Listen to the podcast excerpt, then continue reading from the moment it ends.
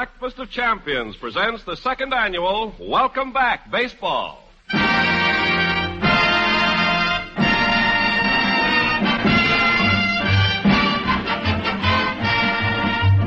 This is Ken Carpenter inviting you to a special half hour of entertainment brought to you by General Mills, the makers of Wheaties, as a salute to the great American game.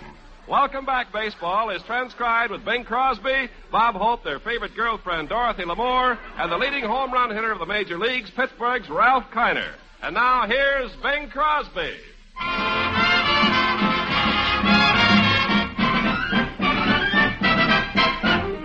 Take me out to the ball game. Take me out with the crowd. Buy me some peanuts and cracker jack. I don't care if I never get back. Well, we'll root, root, root for the home. It imposes team. on the actor the They necessity to create everything, to create the sets, to create the costumes, to create the expressions, to create everything. And I think one of the great drawbacks of television is that so much of it is just sort of visualized radio shows, where they ought to really write television shows. I still think radio is probably the greatest entertainment medium ever invented. It made the audience work. And I think television audiences don't have to work, and that's why they fall asleep half of the time. yeah, I love it. I really love it. And I really think that the commercial people, you know, whoever they are, who say whether we work or don't work, are making a big mistake. California, where you drive enormous distances, I have that radio on all the time. And I'd like to hear something good. I really love it. When we finally did the last suspense show in Hollywood, and it was all the people that you know who've been on every show you've ever heard from Hollywood in the old days. And we were all sitting around, and finally Virginia Gregg, who was one of the great ladies of radio, and she looked around, she said, Isn't it awful? She said, Isn't it awful? She said, Oh, God, if only television was going out and radio was coming in. and it is true, too. We all felt that. The man you just heard is acting legend Vincent Price. Price's only continuous radio role was as the star of The Saint, where he played Simon Templar. Leslie Charteris created the character as a suave private eye. He was a dapper dresser, equally at home at the wheel of a fast car, in an airplane, or on horseback. I started in London, though I'm an American. But I did some radio over there, and radio is still a very big medium in England. The BBC does brilliant dramas and marvelous music and dramatizations of the lives of different people as they have done recently mm-hmm. on television. Then I came over here and went in the theater, and I felt that I needed radio as an extension. I started right away, about 1937, doing radio.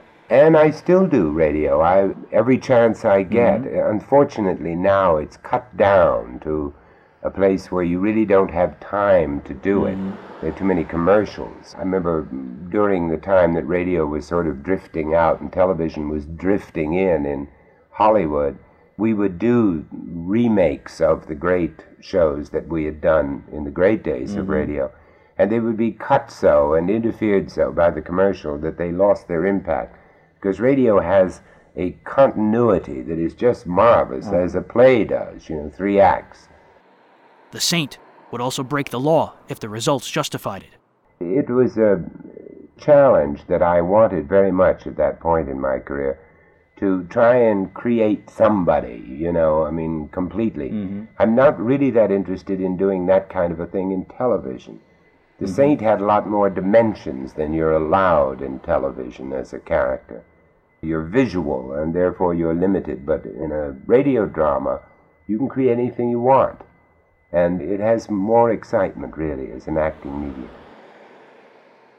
The show had begun on CBS in 1945.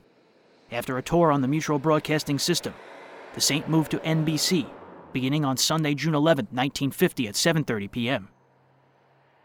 Games and sports speculation weren't the only form baseball took on the radio. It showed up in radio drama as well, like on the Saint September 3, 1950 episode.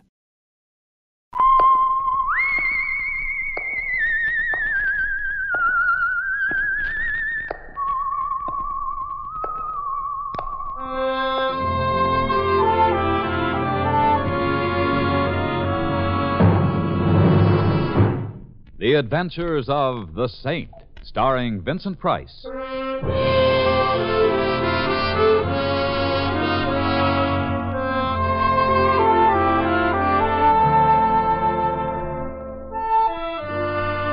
Saint, based on characters created by Leslie Charteris and known to millions from books, magazines, and motion pictures. The Robin Hood of modern crime now comes transcribed to radio, starring Hollywood's brilliant and talented actor Vincent Price as The Saint. Going to the ball game, huh, Mr. Templar? It's a great day for it. Didn't know you was fond of baseball. You fond of baseball, Mr. Templar? Yes, indeed, Louis. You know, I- I should have gone in for baseball instead of becoming a cab jockey. Grown men getting paid thousands of dollars for tossing a little ball around two hours a day. Can you beat it? Can you, Mr. Templar? I'm asking you, can you beat it? Louis, I. Baseball, you can't beat it. No, I'd like to live in a town where they got major league ball. The Blue Sox here is all right, but it's minor league. You think we'll ever get a big league ball in this town, Mr. Templar? I see. You think we'll ever get big league ball, Mr. Templar? You kind of quiet today, Mr. Templar. My silence, friend Louis, is purely comparative. Oh. Well, since you're not feeling well, it's good you're taking the afternoon off. Been reading about that father and son of the Blue Sox, Lefty and Phil Miller? They're rather interesting. Supposedly the first time in baseball father and son have played on the same team. Yeah, yeah. The old man just down from the majors and the kid on his way up. Old Lefty was great in his day, though, and the kid will be great, too. They both playing today, Louis? Neither one. Phil ain't due to pitch till tomorrow, and the old man's got a game leg. Won't even be in uniform. That's what goes first in baseball, Mr. Templar, the legs. In my line of work, I know, I know. Mr. Temple, you know something funny? There's rumors out about the Blue Sox. What kind of rumors, Louis? The rumors say the Sox are going to do business. Lose a ball game that maybe they should win. Oh, nonsense, Louis. Baseball is honest. You know that. Maybe so, but it's still got to be played by humans. Eh, you'd better step on it, my cynical friend. We're late. Sure, Mr. Templar. Most likely nothing to the rumors anyway. You know how it is driving a cab, you pick up all sorts of things. Me, it don't do no good to pick nothing up. I'm married. Hey! yeah, did you hear that, Mr. Templar? I said, me, it don't do no good to pick nothing up. I I'm... heard, Louis. I heard. Pretty funny, huh? Louis, take me out to the ball game.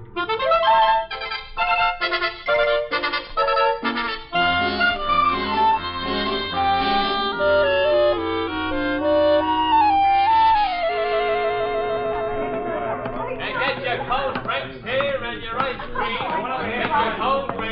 Uh, hello, Lefty. Thanks for coming, Saint. Sit down, sit down. Thanks. I hope I'm not late. No, the game won't start for another ten minutes. Oh. How's the leg, Lefty? That's improving, Saint. How's crime? It stays about the same, always with us. Yeah, that it is, that it is. Blue Sox going to win today? You know something, Saint? I don't much care. Oh, don't get me wrong. When I'm in there myself, I play to win. That's the only way I know. But after the majors, you don't get very excited over the Blue Sox. I guess not. I'm just playing out the string. What comes after that, I don't know. A manager's job? Uh, no chance. I was too busy spending my money while the smart boys were learning the inside of the game. But I had fun, I guess. Did you? Nah. Saint, there's only one thing in baseball I care about. There's only one thing in the world I care about. He's sitting across the field in the dugout wearing number 33. My son. Hmm, I hear Phil's a great pitcher, Lefty. Uh, he's good. He'll be great. He's going up next year. Maybe this. Here, take a look at him through the binoculars. Hmm. Yes. He looks like you, Lefty. You really think so? Yeah.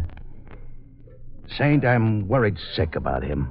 That's why I asked you. To... I know, that's why I'm here. What are you worried about? I think they're after him, Saint. The crowd with the dirty money's after him. I never handled any dirty money, but I've been around it and I can smell it.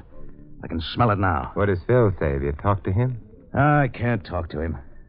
Maybe you've read in the papers about our wonderful father and son relationship, huh? the kid hates me. How come, Lefty? He was brought up by his mother, and he was brought up to hate me. I got a divorce from her when the kid was two years old. I gave her a raw deal. He should hate me. You say you smell dirty money. You have anything else to go on, Lefty? Rumors and a girl. No, I, I take that back. A woman. Take another look through the glasses, Saint. She's sitting in the box behind Phil, bending over to talk to him. She's there every day. Yes, yes, indeed.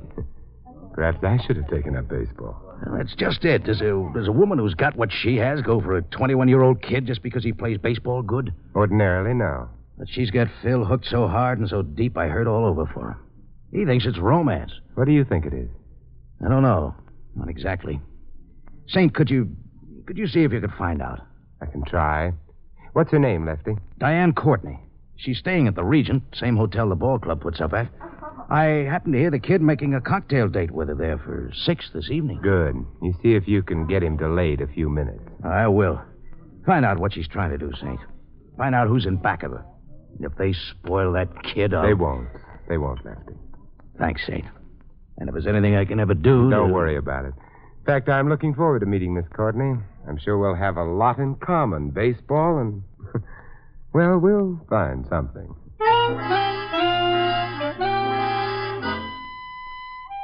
Lawrence Dobkin was Louie the cabbie. I did a series on radio that starred Vincent Price, The Saint. This was The Saint in New York, I guess, and they'd written a Brooklyn taxi driver who picked him up all the time and took him to various capers and brought him back. And then Vinny said he was going to have the show canceled because he did some public appearances in New York and they wanted to know about the cabbie rather than Vinny. But holy mackerel. And of course, there were no two institutions in America somehow more intertwined in the 20th century than baseball and comedy legend Jack Benny. I got to tell you a marvelous radio story. For years and years, we always listened to Jack Benny. Who didn't?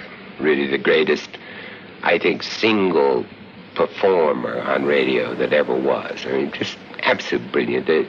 He could take 10 minutes of dead air and make you fall on your face laughing. And if you remember, Ronald Colman was always the next door neighbor of the Bennies. Mm-hmm. And the Bennies, who were so chintzy and cheap and, you know, never had enough of anything, were always going over to the Colmans to borrow a cup of sugar or egg or something. So anyway, lap dissolve a few years. This shows you how much in love with radio I was. I did a film with Ronald Colman, and he and his wife asked my wife and myself over to dinner. And we knew where Jack Benny lived. We'd always known where Jack Benny lives, one of the sort of landmarks of Hollywood. So we got in the car, all dressed up, went down, went next door to Jack Benny. Went up to the front door, next door to Jack Benny, rang the bell, and said, Mr. and Mrs. Colman are expecting us because they didn't live there at all. Not at all. Nor did we know where the hell they lived. And we finally had to call the Screen Actors Guild to fi- find out where the Colmans lived. I always took it for granted they lived next door to Jack Benny, you know. And in his basement was a vault with all those chains around it. Oh, marvelous man. yes. Yeah, well, anyway, Mr. Goldwyn and I are going to work out. Hey, that must be the script. Come in. Hello, hello, hello, hello, everybody. Long time no see. Well, Steve. Hey, kids, it's my publicity man, Steve Bradley. Steve.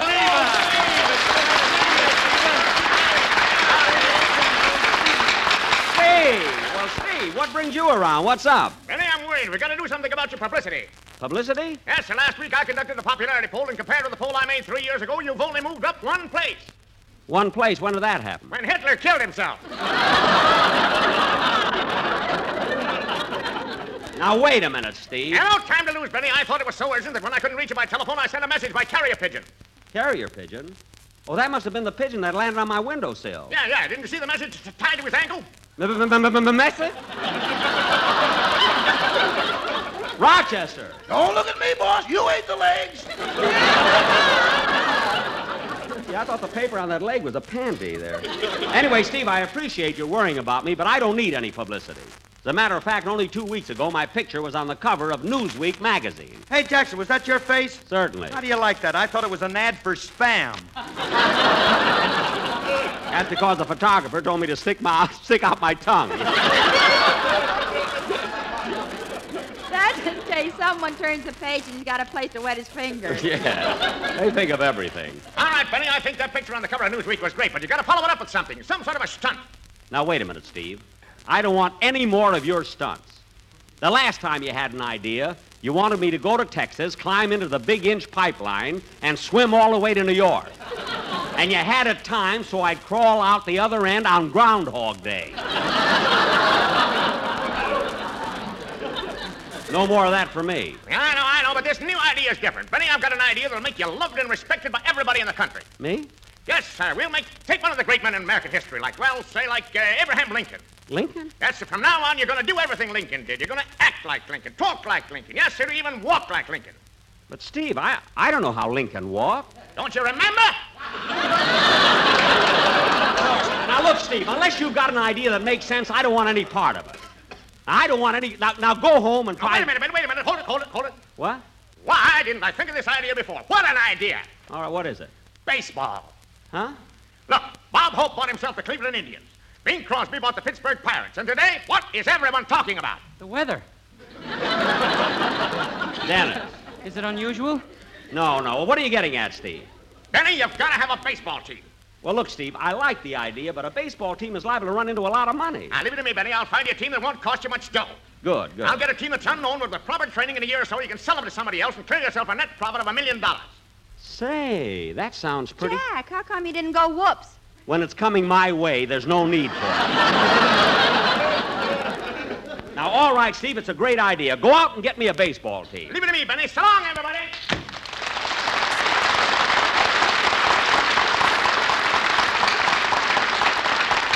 Hey, you know, kids, I think Bradley's got a good idea with that baseball team. He certainly has, Jack. And look at the commercials you can do. Commercials with baseball? Why, certainly. You've got your quartet, the sportsmen, right here, and they can take a song and fit it to anything. What are you talking about? Have you got a record of Take Me Out to the Ball Game? That's one of our new ones. Yes, yes. I'll, tell you, I'll, I'll put it on. Here's a nickel, Jack. Now, this one's on the house.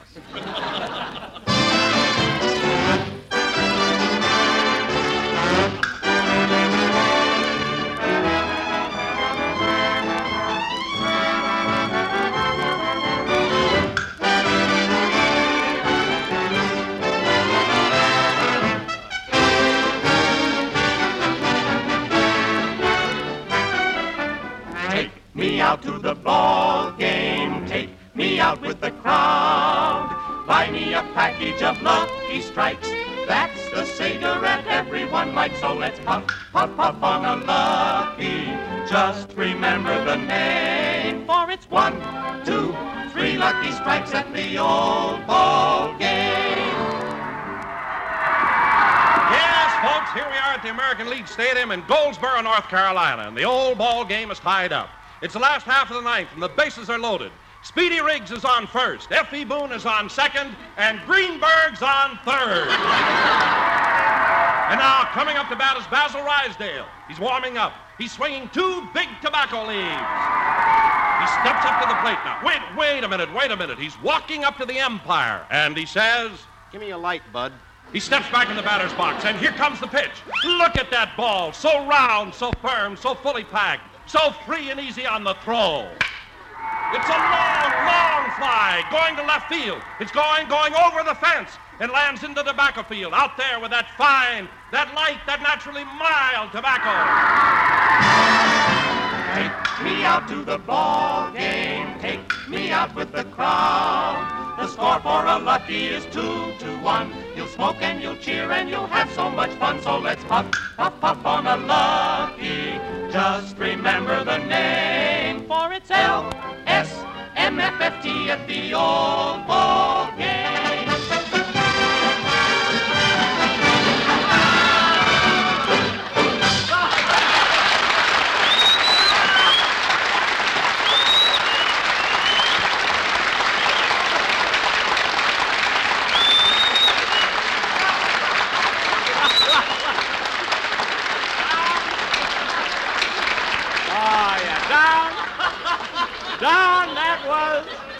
Don, that was wonderful. You know, and I think, Don, Don, I think this baseball idea is going to work out great. It'll give me a lot of publicity. Certainly, Jack. You need publicity. Yeah, you've only got one show. Anyway, I think Steve Bradley is right. If having a baseball team is good for Hope and Crosby, it's good for me, too. You want to know something, Jackson? I used to play baseball. In fact, I was on a team where every player was the band leader. Really, Phil? Yeah, but they threw me out. Why? Every time I slid into third base, I'd spike Jones. no wonder you can't get the first base, Harris. When they handed out brains, they threw you a curve. Phil, nobody threw you a curve. You just sat in the bleachers too long without a hat. That's all. Believe me. You know, Mr. Benny, a bunch of my friends came over to my house yesterday and asked me to play baseball. Oh, did you play? Yeah, but every time I hit the ball, I broke a window. What? I broke seven windows. Well, kid, you must have played too close to the house when you went outside. Oh, outside!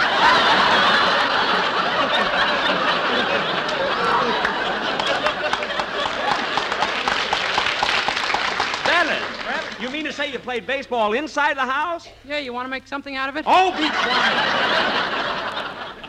Jack, What? why don't you stop kidding around? I got some shopping to do. Let's get on with the rehearsal. Mary, we can't. The scripts aren't here They yet. aren't? No. Then why don't you call up NBC and see what's wrong? All right, I will. Take me out to the ball game. Take me out with the crowd. I know a way to save 80 cents. I'll drill two holes and we'll look through the fence.